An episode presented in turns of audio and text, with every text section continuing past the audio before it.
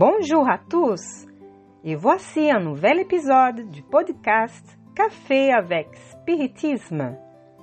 Aujourd'hui, on vous présente un commentaire de William Jacob sur un important message du bienfaiteur Emmanuel intitulé Appliquons, publié dans les livres Instrumentos do Tempo, les instruments du temps, pas encore traduit en français psychographié par Chico Xavier.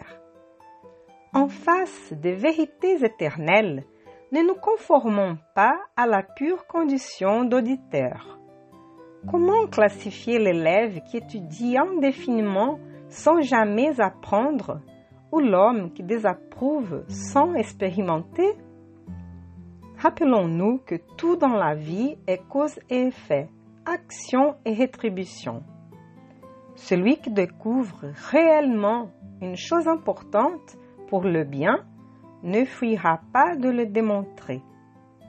Celui qui plante avec confiance ira cueillir au moment venu. Celui qui examine avec attention acquérera des connaissances. Celui qui analyse avec impartialité atteindra la lumière de la justice. Celui qui aime les indications valeureuses essayera de les suivre. Celui qui aime aidera toujours en faveur de l'être aimé. Dans les cercles des idées supérieures, la loi n'est pas différente. Si nous cherchons le plus haut, nous ne dédaignerons pas la montée. Si nous voulons la sublimation, il ne nous appartiendra pas d'oublier la discipline. Si nous désirons l'équilibre ou la restructuration, il sera nécessaire fuir de la disharmonie. Si nous essayons le contact avec les clartés de la montagne, nous ne pourrons pas plonger le cœur dans les ombres de la vallée. Si nous ambitionnons la résurrection, nous ne mépriserons pas l'acte de renouveler.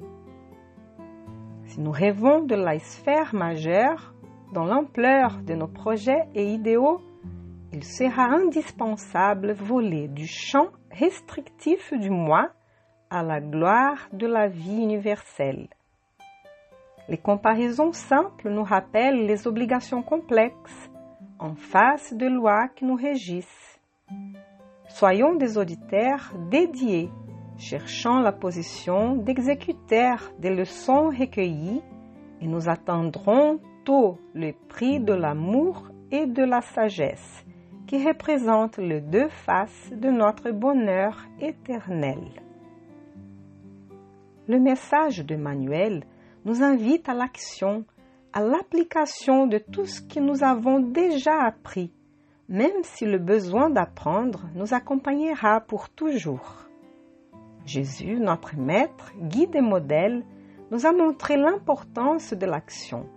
Il a orienté et éclairé ceux qui avaient soif de connaissances et de directives, soit dans ses sermons devant les foules, soit dans les dialogues plus intimes chez Simon-Pierre. Jésus a étendu des mains amies à ceux qui souffraient. Il a guéri divers malades il a produit des phénomènes que beaucoup classent encore comme des miracles. Il a nourri des affamés et a fait beaucoup plus, toujours avec amour et disposition à rendre service.